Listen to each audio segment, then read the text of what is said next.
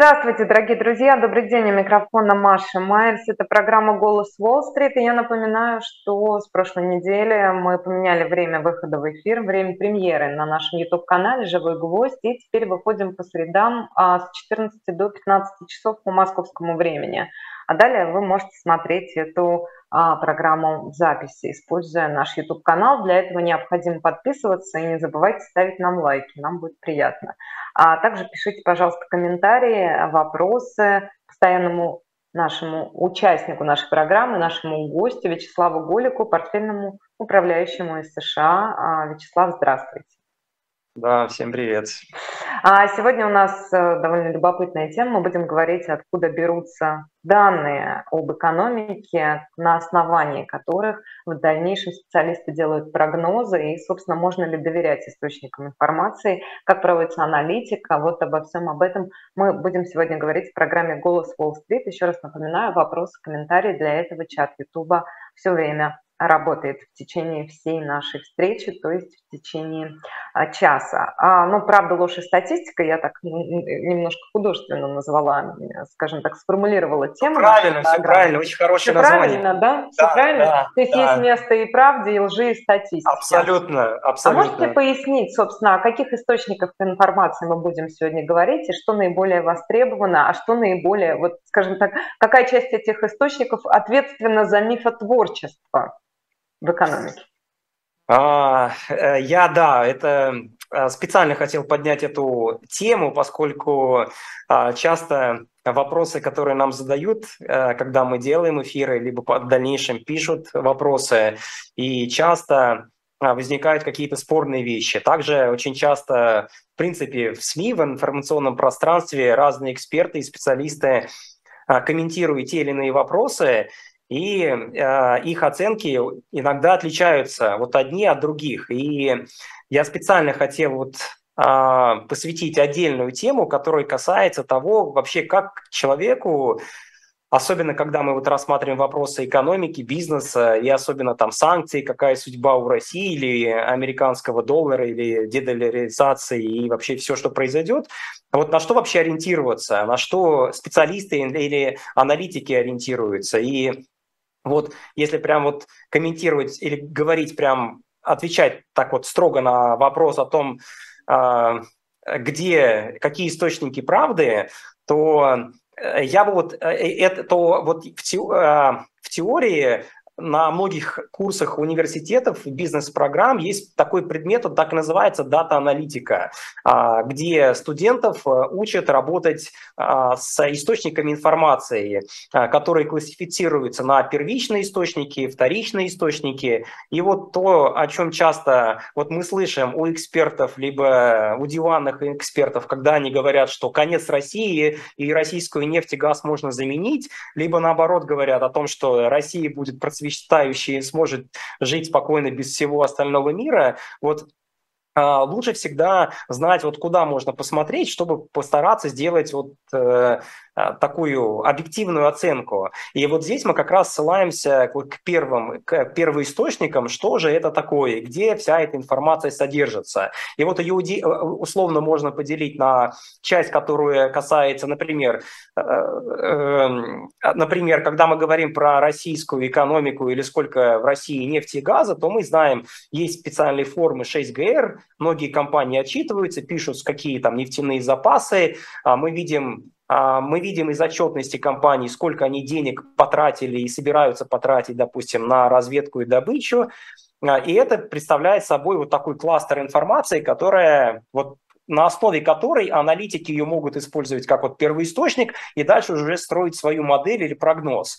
А вот другой, то, что вот широкая публика, не аналитики и не профессионалы, скажем так, хотя многие, наверное, эксперты на нее также ссылаются, это, например, когда, например, даже там, вы готовитесь к этой программе, вы читаете там Barron's, Wall Street Journal, Си Эн Эн, Си Эн Би Си, вот эти источники информации, они больше содержат уже это вторичные, либо даже следующая ступенька, когда когда дается каким-то экспертам какое-то частное субъективное мнение по какому-то вопросу, и это может быть в статье подробно расписано, но вот заголовок, даже как вот и у нас в программе сегодня, он может быть не, не отражать вот все аспекты, которые могут быть вот в той или иной теме. И, соответственно, когда мы часто читаем, допустим, Блумберг, Блумберг говорит о том, что допустим, что Россия легко заменяет э, поставки э, нефти, которые по трубопроводу шли в Европу. Сейчас мы видим, они показывают графики, что такие же объемы идут в Индию и в Китай. И, но это не является первичным источником информации, а это все-таки статья. И всегда важно иметь возможность перепроверить вот тот или иной источник, а не просто так увидели заголовок, И, и подумали, что там Россия, условно говоря, будет там крах и рецессия, но мы не имеем возможности вот перепроверить. И, и вот, вот эти вот две, две части этого вопроса, они вот лучше, чтобы тот, кто нас слушает или будет слушать, или в принципе вот понимали, что есть отдельная такая дисциплина, и которая вот она раскрывает этот вопрос вот, вот, вот на, на две части деля это. Ну, мы сейчас попробуем в этом разобраться с вашей помощью, но это, в общем, я уже понимаю, это подтверждает вашу мысль о том, что, в общем, наверное, такого рода прогноз должны делать профессионалы, потому что вы тут походу пнули всю деловую прессу. Я понимаю, что вы никого не хотели обидеть, но, конечно, журналисты совершенно другая, в общем, задача. Журналисты – трактователи, даже если они ссылаются на аналитиков, а изучать отчеты, изучать там прочую документацию – это действительно удел узкопрофильных специалистов, которые действительно в этом разбираются. И вопрос, почему потом те трактовки, которые они предлагают, оказываются ошибочными, вот это вопрос все-таки людям, к людям с высшим экономическим, а не с высшим журналистским образованием. Ну, бесспорно, бесспорно, да, но это, э, ну, э, просто очень часто, вот сейчас тема экономики, особенно нефти, газа, и что будет с российской экономикой, э, этот вопрос, вот он, э, он очень актуальный, и даже если взять и принять во внимание, что многие эксперты действительно хорошо знают российскую экономику, и либо, например, даже у вас на канале часто говорят о том, что эксперты, которые разбираются в нефти и газе, но они берут на себя тоже вот они берут на себя вот ну, такую, берут возможность обсуждать вопросы, которые касаются зеленой энергетики, либо электроавтомобилей, каким образом вообще вот переход на новую энергетику может легко заменить, допустим, российские энергоресурсы, и делается вывод из этого, что у России, скажем так, негативные будут последствия. На самом деле, я просто могу привести свой собственный пример. Мы просто размещаем капиталы, это миллионы долларов, и мы выбираем Бразилия, Китай, Америка, ну или Россия, например. И вот для того, чтобы делать, принимать решения, то необходимо о том, куда инвестировать деньги, ты должен всегда понимать, а что происходит, не знаю, допустим, вот нефть и газ, если на это можно зарабатывать, то нужно туда инвестировать или не нужно. Особенно с учетом того, что если сейчас вот зеленая энергетика развивается, и все автомобили через десять лет будут электроавтомобили, и, может быть, тогда и нефть никому не нужна будет. Вот для этого нужно, вот как мы это делаем, прогнозы, мы берем все публичные, ну это крупнейшие публичные компании, которые есть на автомобильном рынке, мы смотрим, сколько они, мы следим каждый квартал за тем, какие объемы денег они инвестируют в производство, мы считаем количество электроавтомобилей, которые они производят в России, в Китае, в Европе, и мы, соответственно, делаем свою модель. И мы при этом тоже исходим из того, сколько они потребляют а, в киловатт-часах, а сколько они потребляют энергии, а, за, допустим, заправляясь на чарджерах либо дома от обычной а, плагина. И, а, и мы, соответственно, используем это для того, чтобы строить модель. Плюс мы, и это, скажем так, это то, что мы делаем а, Вот используя как раз вот данные, я вот к этому, может быть, дальше чуть-чуть перейду, вот именно первоисточники, которые являются, вот, допустим, примеры, как я сказал, шесть гэ эр вот по нефти и газу, такие же формы отчетности есть, допустим, в Америке, ну, они по-другому называются. То же самое есть вот десять кей, десять кью и восемь кей. двадцать эф, тринадцать эф, условно говоря, это такие формы отчетности, где сама компания берет и раскрывает ту или иную информацию. И, соответственно, в дальнейшем уже те или иные там, государственные агентства либо органы статистики, они это суммируют все. И вот в качестве примера даже я, может быть, давайте сейчас вот покажу, чтобы открыли слайд двадцать один. И вот это такой отличный пример, который показывает, сколько, какие существуют запасы нефти в мире у разных стран. И вот а, интересно, здесь ссылка на это данные ОПЕК.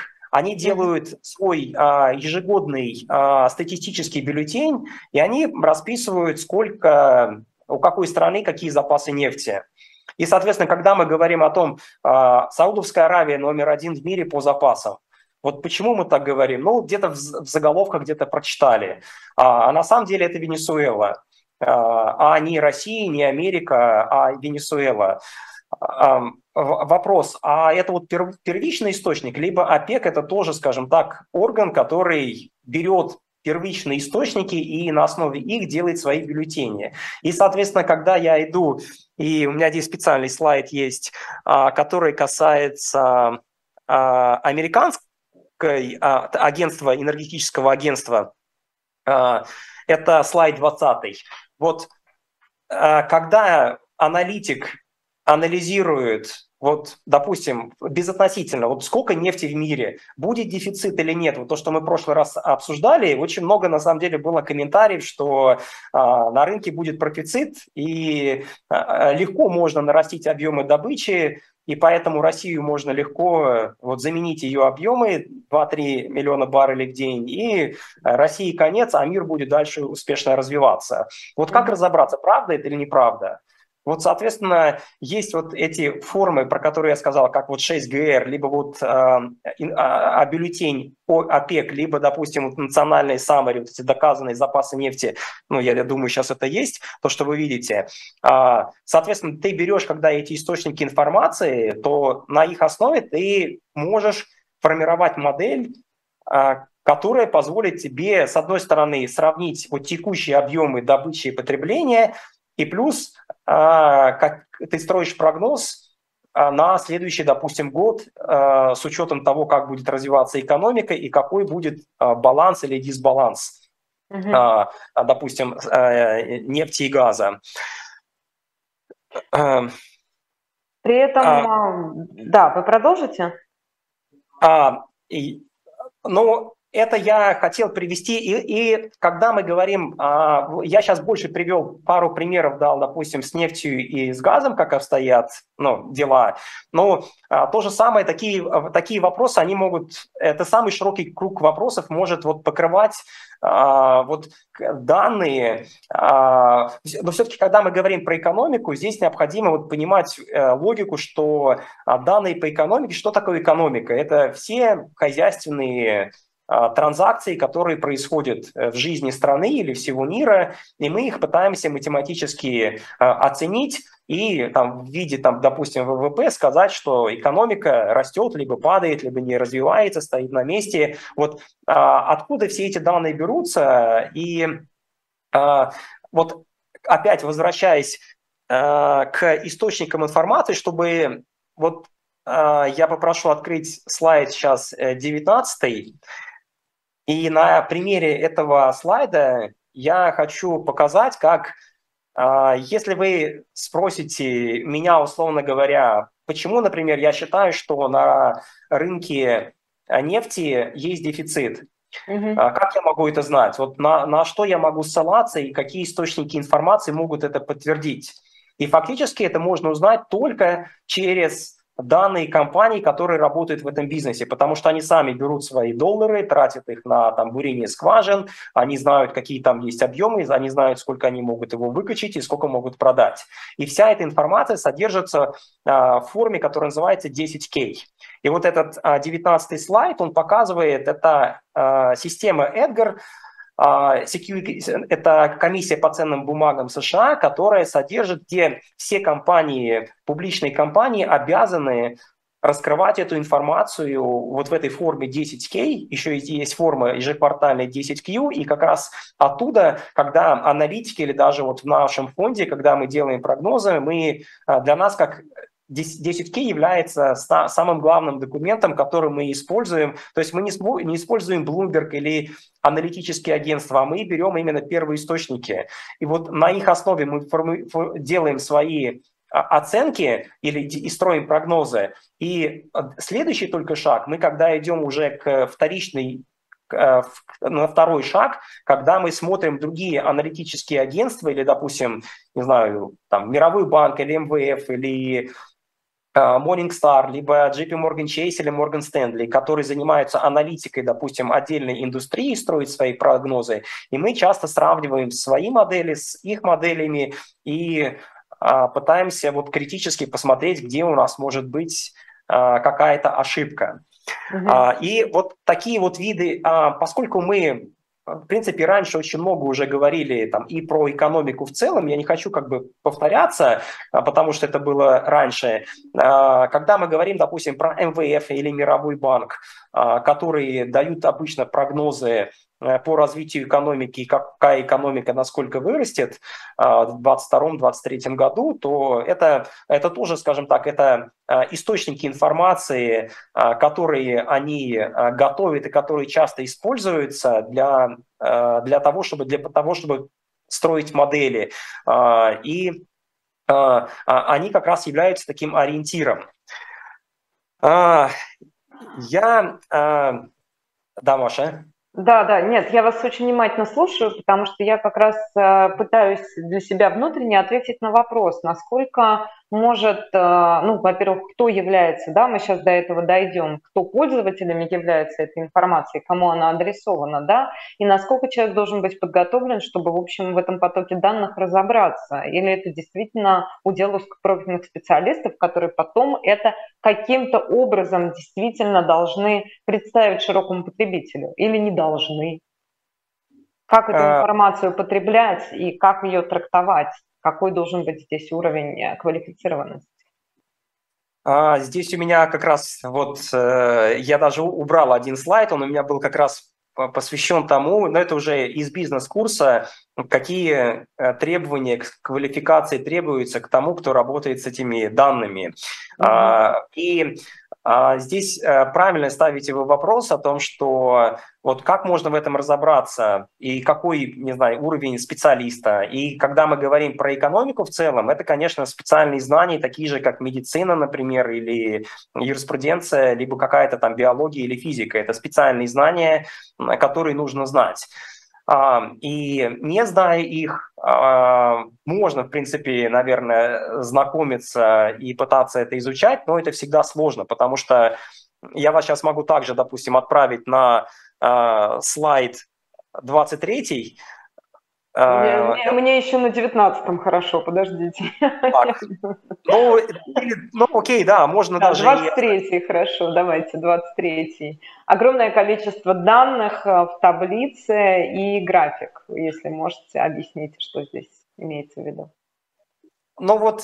А вот этот график обсуждают все на «Живом гвозде», не знаю, на любых других передачах, там, у Владимира Соловьева. Вот об этом говорят всегда и все, но только никто никогда не ссылается. Вот когда мы говорим про, не знаю, про то, что доллар будет уходить, и то, что американск, американская экономика – это уже, это уже прошлое, и, и будет сейчас что-то другое, вот, или что, например, Америка сильно злоупотребляет тем, что у них и резервная валюта доллара, они его печатают сколько хотят и злоупотребляют это в своих интересах. Вот на эту тему нельзя говорить, невозможно говорить, не зная вот эти все данные.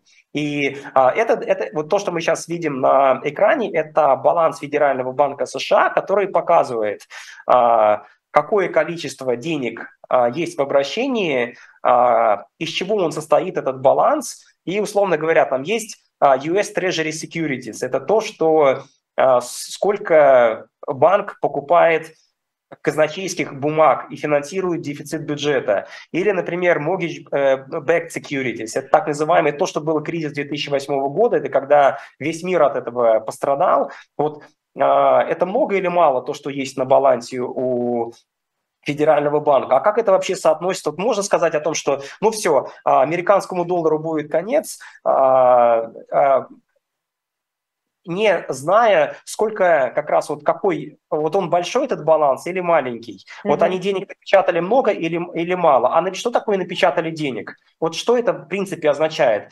Ну, можно взять вот станок, напечатать деньги на принтере или на специальном оборудовании. Это, это называется вот это напечатать деньги или что-то другое. И вот этот баланс он как раз и показывает. Другой вопрос, что вот по каждому из этих, вот это, допустим, вот ю эс Treasury Securities, либо Mortgage-Backed Securities, различные долговые инструменты, это все часть американской экономики. И когда мы смотрим, что этот баланс сейчас составляет почти девять триллионов, было больше девяти триллионов, когда коронавирус произошел, сейчас он сокращается. И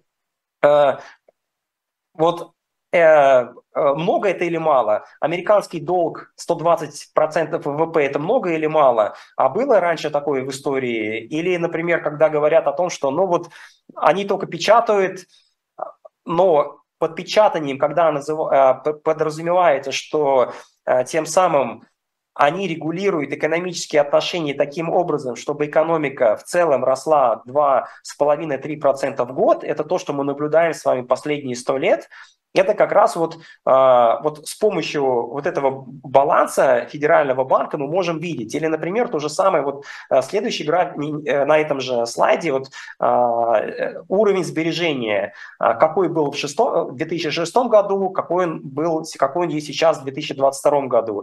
Это вот этот график, он то же самое, он как очень важный для понимания того, что происходит в экономике. Вот часто говорят о том, что американское общество – это общество потребления, часто Америку за это, за это ругают очень сильно, и говорят о том, что вот доля сбережения должна быть больше или меньше, а когда Америка всегда стимулирует через кредит потребителя тратить, это сама по себе система, она ущербная и неправильная. Ну, это такая точка зрения, тоже очень популярная. Mm-hmm. Но на эту тему, на самом деле, очень много экономических теорий и гипотез существует, и много книг написано. Вот вопрос плохо, хорошо это или неплохо. И здесь вот всегда имеет смысл на это смотреть с точки зрения того, как развивается экономика и в итоге как это сказывается на, ну, на обычном человеке, когда мы считаем долю ВВП на, допустим, per capita, на, на человека, mm-hmm. соотношение вот сколько экономики и какое количество людей живет в стране и как распределяется вот эта созданная добавленная стоимость в стране, например. Mm-hmm.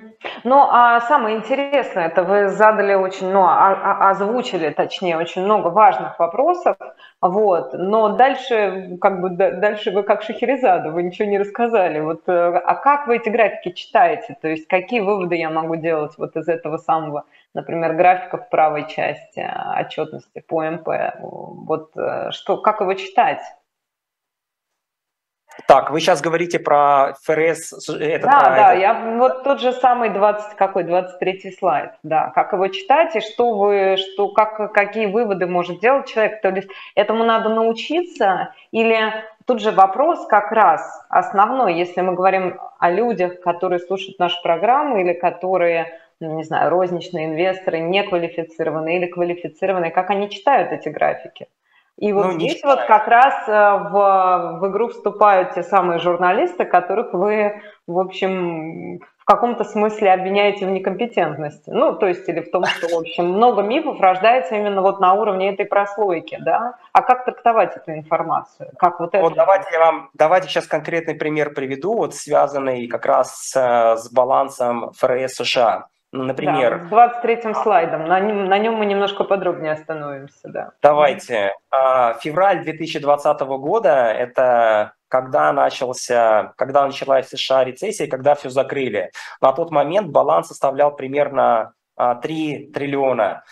Mm-hmm. И это была ситуация, когда экономика США, самая крупная экономика, закрылась. Также закрывались и все другие экономики.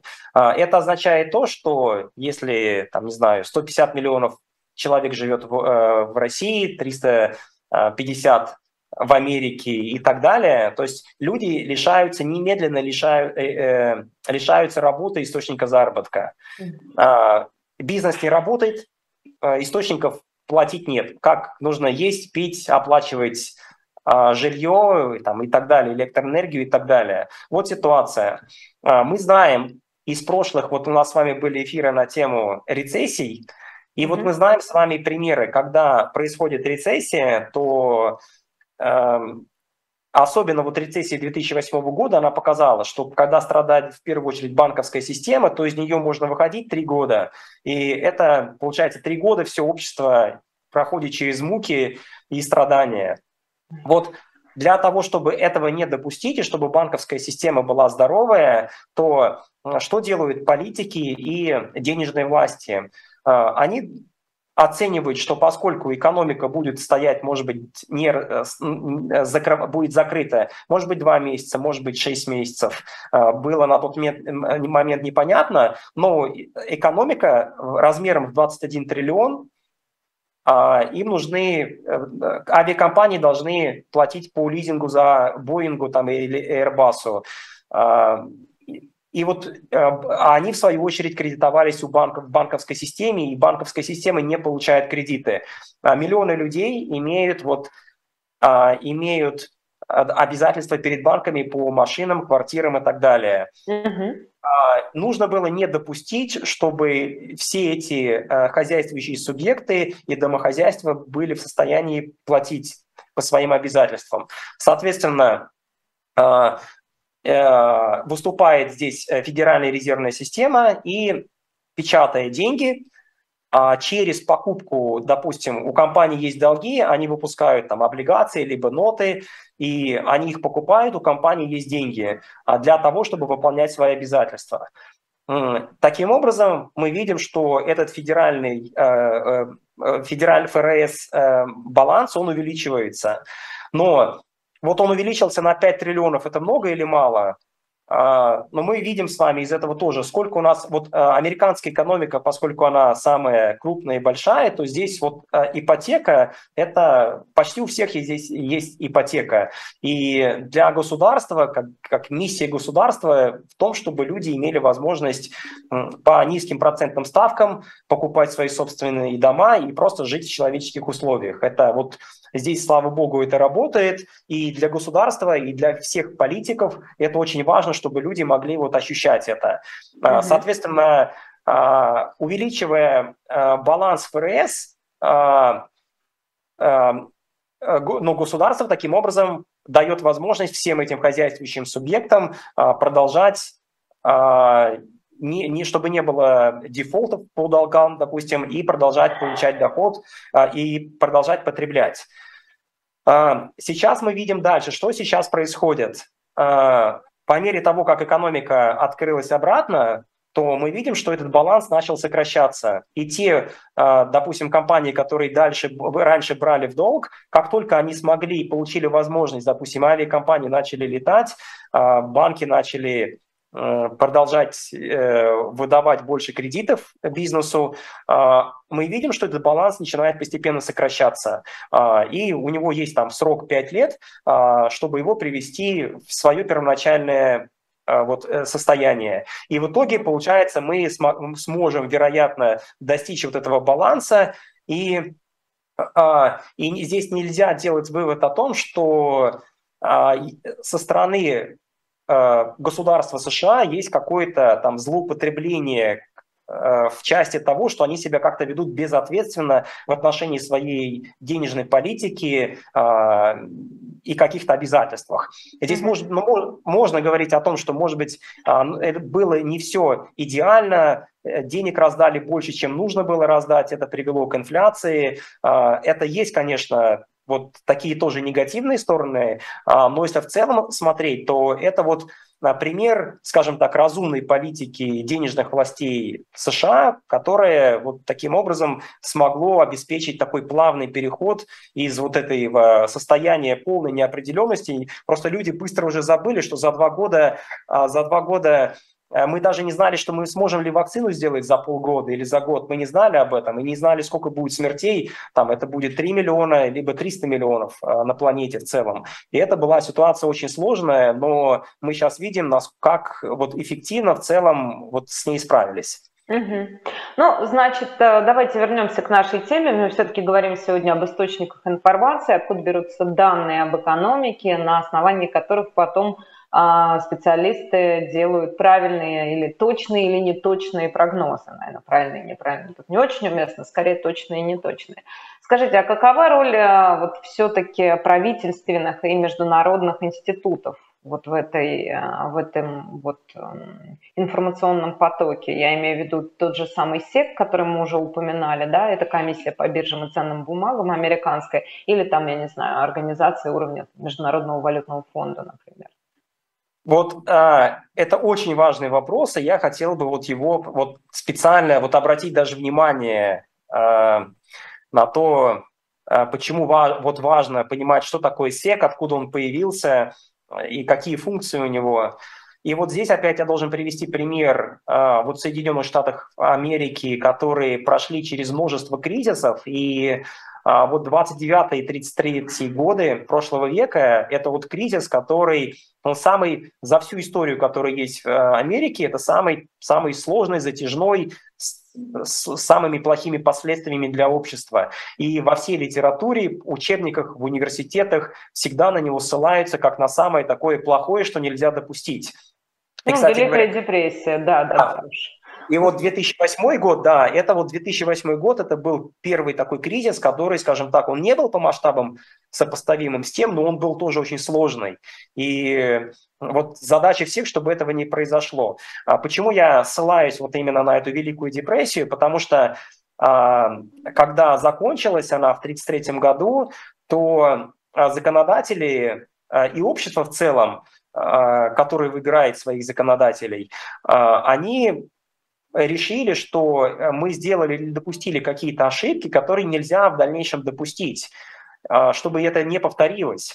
И, соответственно, они приняли два очень важных закона в тридцать третьем году и в тридцать четвёртом году. Securities Act и Security Exchange – это за биржах закон. И в том числе закон о создании Security Exchange Commission. И, и здесь уже, как возвращаясь непосредственно вот к предмету, о чем мы говорим, вот дата-аналитика и источники информации, вот задача эс и си – это как раз регулировать и обеспечивать правила игры на рынке таким образом, чтобы все участники, которые есть, публичные бизнесы, компании, чтобы они очень честно раскрывали всю информацию о своей хозяйственной деятельности. Mm-hmm. И несмотря на то, что вот тридцать третий год это было только начало, и после этого периода были другие кризисы, и вот часто даже здесь кто-то вот обращал внимание на ситуации с Enron, либо Xerox, либо вот Arthur Andersen, это таких скандальных ситуаций, где компании злоупотребляют своей отчетностью и обманывают вот пользователей, вне, внешних пользователей по тому, что они делают. И, и это как раз вот пример того, когда это вот такой живой организм, это экономика, где законодатели иногда не успевают за теми вот процессами, которые происходят, и постфактум уже регулируют это. Но вот тем не менее вот эта эволюция, когда идет от чего-то простого к более сложному, зарегулированному, оно приводит к тому, что появляются такие органы, как эс и си. И вот этот Edgar, этот слайд какой девятнадцатый, по-моему, где десять кей, про который я говорил, это как раз сайт этой комиссии по ценным бумагам, которая как раз призвана, чтобы все публичные компании честно по стандартам, которые тоже здесь вот в Америке существует, агентство, допустим, фасб, это финансовое агентство, которое устанавливает стандарты раскрытия информации. И через десять кей, почему, например, это... Это честно, это надежно. Ну, относительно, конечно, там можно какие-то сделать недостоверные сведения, туда тоже как написать. Это, не, это не, нельзя, конечно, исключать. Но вот эта комиссия по ценным бумагам – это очень строгий надзорный орган, как раз который привлекает к ответственности и устанавливает правила того, как компании отчитываются, потому что это в итоге… вот та информация, которую дают компании, а, а в итоге она используется и государством, когда, допустим, вот США или агентства независимые, энергетические агентства, допустим, берут и говорят, у нас такое-то количество резервов нефти и газа. Откуда они могут эту взять информацию? Только у этого бизнеса. Но для того, чтобы бизнес это честно раскрыл, нужно установить какие-то правила, как это раскрывается, а если это раскрывается неправильно, то какая существует за это ответственность. И чем вот хороша Америка, почему, вот, допустим, наш фонд мы инвестируем на девяносто девять процентов именно в американский рынок, потому что на планете Земля нет другого больше места, где были бы такие жесткие последствия за несоблюдение, допустим, законодательства, которое существует здесь. И вот правила игры очень такие жесткие, и многие пытаются как раз вот им следовать. И если ты, скажем так, хочешь быть, ну, относительно уверен в завтрашнем дне, вот Америка в этом плане это одна из лучших стран. А кто в России эту функцию выполняет? Какой орган? Ну, то есть аналог эс и си это что в российской экономике? А, а, это, это правительство, я, я, может быть, центральный банк, но это центральный банк, это он, надзорные функции за коммерческими банками в России. А, Сложный это... вопрос, да? В чате, кто знает, друзья. Может быть, Минфин или вот... Или, а, или это, наверное, да, это при Минфине, наверное, это какая-то тоже комиссия своя, которая... Это mm-hmm. ФСФР, наверное, ФСФР, вот финансовая служба по финансовому мониторингу. А, Росфинмониторинг. Вот, э, скорее всего, скорее всего. Может быть. Угу. Ну, видите, нет, просто слава эс и си, это, по-моему, они же тогда, как это правильно, сейчас литературное слово подберу, не позволили Дурову выйти с его... криптовалютой на рынке. Это же, по-моему, там постоянно эс и си употребляется, так упоминается в тех или иных а, своих карательных, кар... ну не карательные, запретительные, скорее, функции. То есть вы говорите все время о строгости, о соблюдении законодательства, о том, чтобы приводить вот эту деятельность корпораций к соответствующим стандартам, которые действуют. Это пример, кстати говоря, пример вот с Илоном Маском и Теслой, когда mm. он написал просто твит о том, что его компанию, скорее всего, купят, ну там, арабские какие-то фонды, и она будет не публичная, private. И это привело, тогда цена бумаги была триста долларов, после того, когда он это написал, она выросла на десять процентов, и как раз эс и си посчитал, что ой, вы, ты злоупотребляешь, его за это угу. обязали, да, и выплатите штраф, его заставили а, сдать свой, он был как генеральный директор и а, возглавлял совет директоров, его заставили уйти оттуда.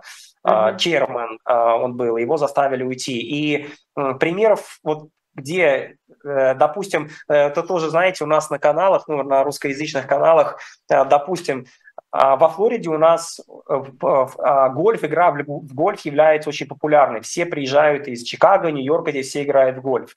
И есть такое мнение, что на гольф-полях очень часто инвестбанкиры могут знать какую-то, делиться информацию. И, кстати, это вот отдельная информация, тема, которая касается инсайдерской информации. Mm-hmm. И вот...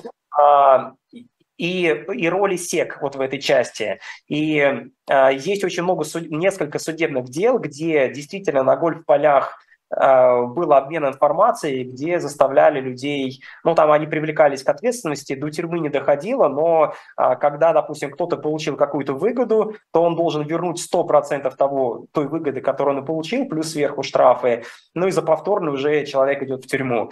И вот э, я просто отдельно, вот у нас направление, где мы делаем подборку вот этих злоупотреблений, и это действительно имеет... Здесь многие, кстати говоря, злоупотребляют, но очень многие также привлекаются к ответственности по этой причине. Угу, угу. Скажите, а какую роль, какую функцию, как вы оцениваете действия агентств, которые как раз занимаются прогнозами? Тут же, наверное, довольно высоко ценится репутация и авторитет этих агентств. Почему все СМИ там цитируют, условно говоря, Moody's или Fitch, а не кого-то еще? То, что касается Moody's, эс энд пи или Fitch, то это больше касается кредитоспособности государств. Mm. И это то, что как на слуху, то, что знают больше журналистов, и вы даже можете их все перечислить.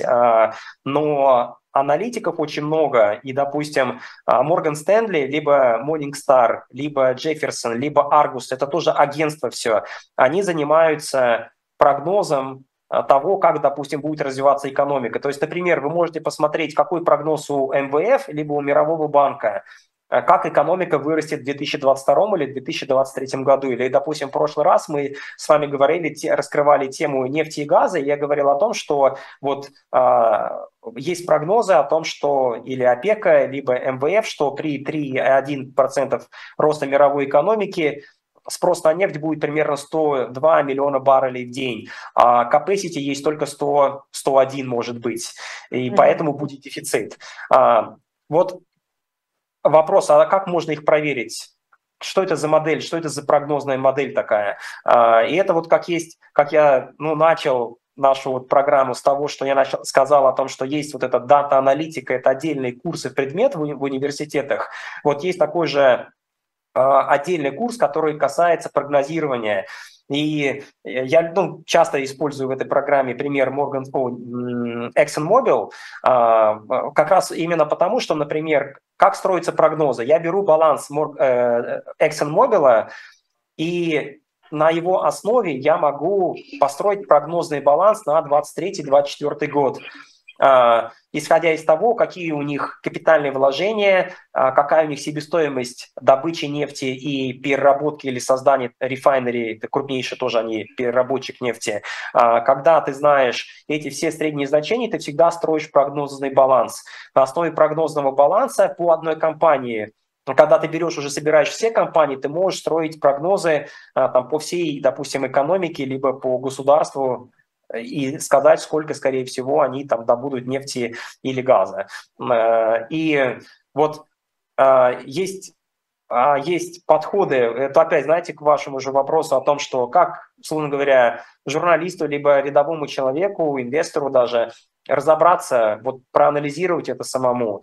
И вот здесь есть подход вот топ-даун и bottom-up, когда ты берешь, например, что экономика в целом вырастет на три целых одна десятая процента, и ты пытаешься оценить за счет, допустим, там, нефти и энергоресурсов, это будет там, в большей степени, допустим, в две тысячи двадцать втором году, в следующем году, может быть, в меньшей степени.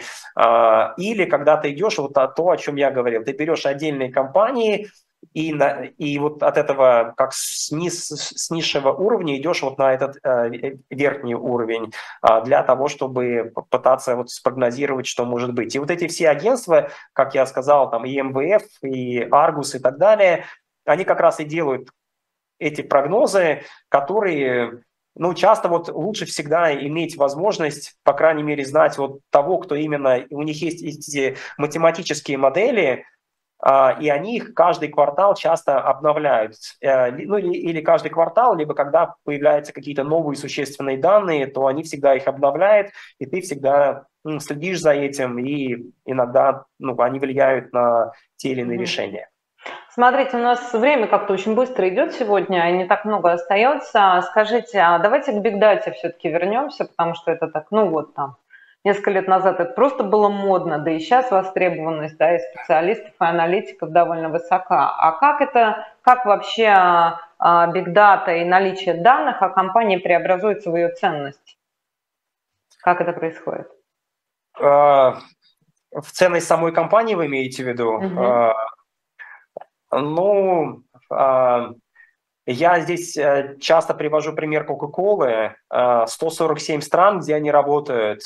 И когда есть такой такая громадная компания, и вот пример, когда есть, существуют и ар пи-системы, когда ты пытаешься, вот когда у тебя это разные валюты, это разное законодательное регулирование, это разные требования к стандартам учета отчетности, к найму персонала, к товарным запасам.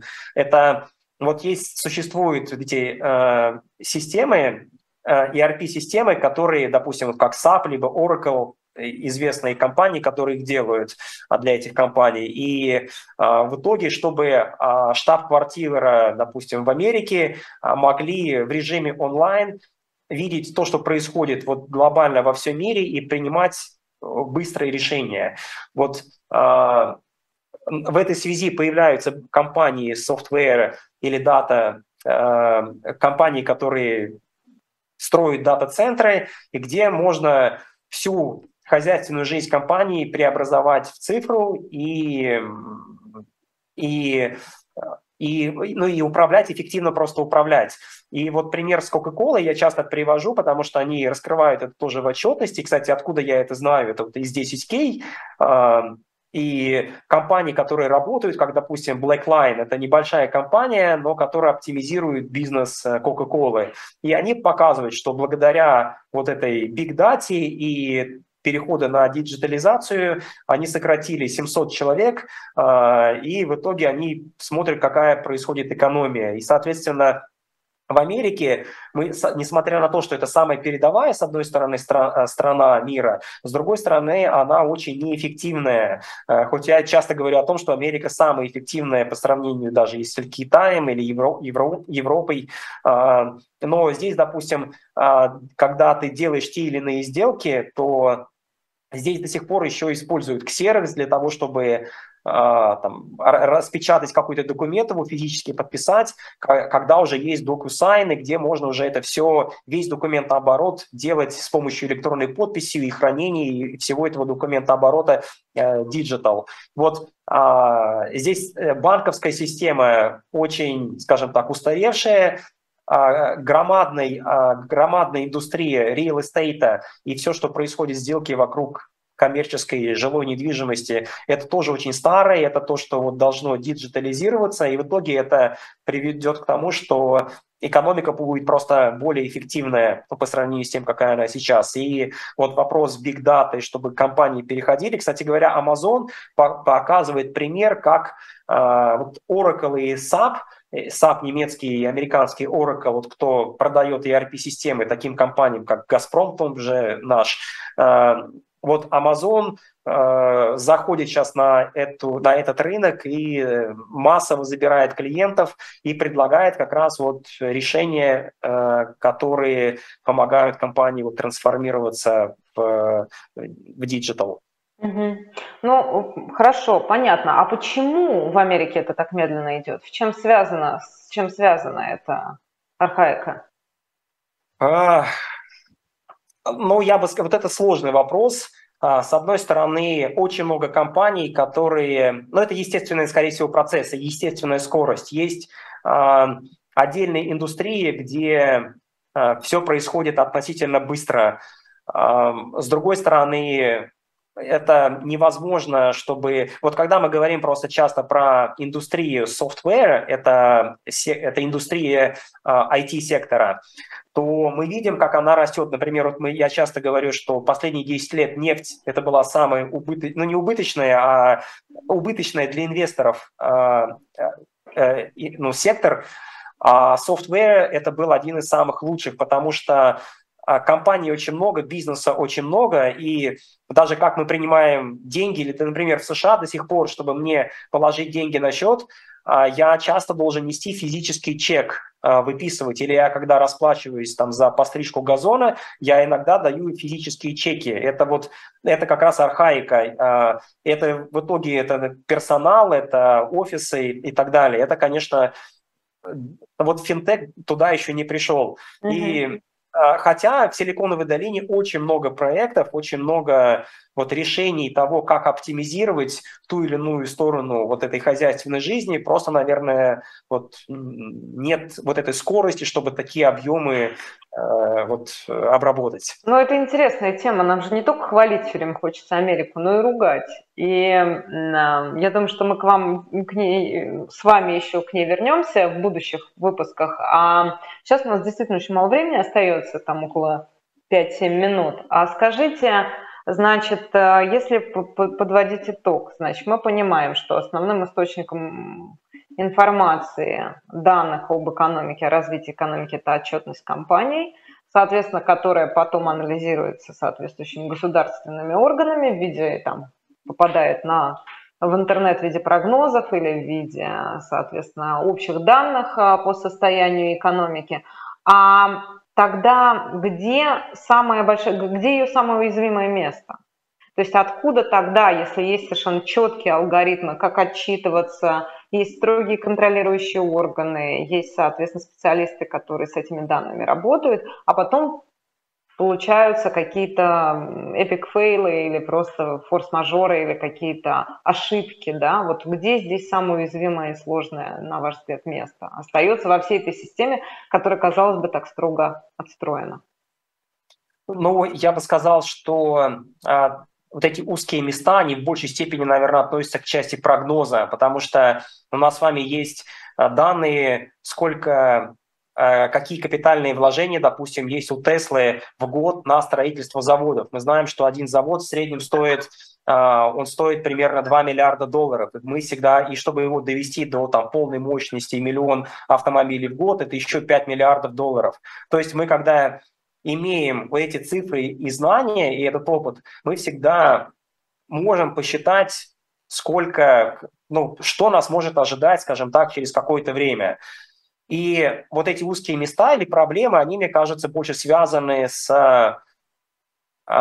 вот с этими, с, больше с прогнозами, потому что никто никогда не знал о том, как будет быстро развиваться электроавтомобили. Вот все думали, что к две тысячи двадцать пятому году может быть пять процентов от всех проданных автомобилей будет электроавтомобили. Но мы сейчас с вами видим, что мы этот рубеж уже прошли в две тысячи двадцать первом году, и мы видим, что все развивается по-другому, и это получается, что мы ошиблись, или вот в целом консенсус, который был, он оказался ошибочный. А, то же самое, что касается вот нефти и газа. Тема горячая, на Bloomberg и си эн би си об этом говорят бесконечно, и споры идут бесконечно, потому что действительно у нас есть прогнозы, но очень сложно сказать, наверное, вот все-таки, что будет в двадцать третьем году, какая может быть там погода, засуха, там сколько, каких факторов, которые мы сейчас не можем предусмотреть, они могут повлиять, и мы можем ошибиться в этом. Но, а в целом, а, а в целом я бы сказал, что вот благодаря той системе, которая существует, ГААП или ФРС, и того, и того, как компании в целом раскрывают информацию о своей деятельности, а, этого достаточно для того, чтобы можно было относительно так, э, э, ну, при, ну, приблизительно строить какие-то прогнозы. А кто основные потребители этой информации? То есть для а... кого? Кто ее анализирует? Как, как, как она потом практически используется? А, обычно это, когда мы говорим про вот, компании, которые эту информацию раскрывают, то потребители это могут быть инвесторы или акционеры, когда мы хотим, допустим, покупать а, компанию. Это может быть государство, которое хочет собирать налоги, им нужно знать, когда они строят бюджеты, допустим, а, сколько компаний будет платить налогов, и им нужно понимать, тоже строить свои прогнозы. Это может быть обычные потребители, которые, допустим, я покупаю автомобиль или, не знаю, там, компьютер, и я хочу знать, насколько эта компания, она надежная. Допустим, Huawei появился, допустим, в свое время, вот он останется в таком жесткой рынке, в этой конкуренции или нет, и, может быть, я куплю там телефон или какое-то оборудование, а через пять лет они прекратят производство, как Nokia в свое время прекратила производство этих телефонов своих.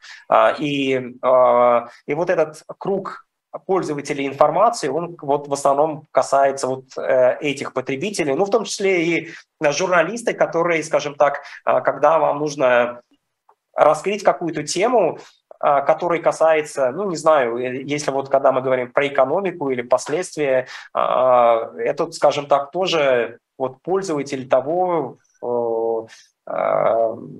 то, что делают, как раскрывают компании. А скажите, вот все то, что мы сегодня с вами обсуждали, я правильно понимаю, что это в основном речь идет о каких-то долгих временных периодах? То есть это в короткую, это не работает, то есть это там годовые прогнозы или как, какими отчетными периодами вообще оперируют экономисты?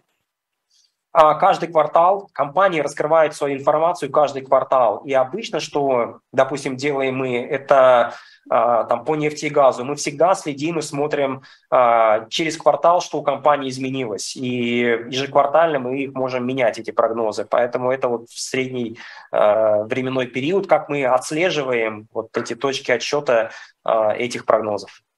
А в короткую имеет смысл каким-то образом учитывать эту информацию там, тех же, для тех, кто, допустим, там, играет на фондовом рынке? Это имеет какое-то значение? Это больше относится к трейдингу и спекуляциям, и это как раз то, что, например, я, я этим не занимаюсь и не рекомендую, особенно людям, которые плохо в этом разбираются. Я ждала от вас этого слова «спекуляции», да-да-да. Спасибо вам большое. Дорогие друзья, это Вячеслав Голик, портфельный управляющий США, и мы говорили сегодня об источниках информации, откуда берутся данные об экономике, которые позволяют делать точные или не совсем точные прогнозы. Спасибо вам большое за этот рассказ. Это программа «Голос Уолл-стрит». Мы выходим по средам с двух до трёх по московскому времени. Меня зовут Маша Майерс. И до встречи в следующую среду. Всего доброго.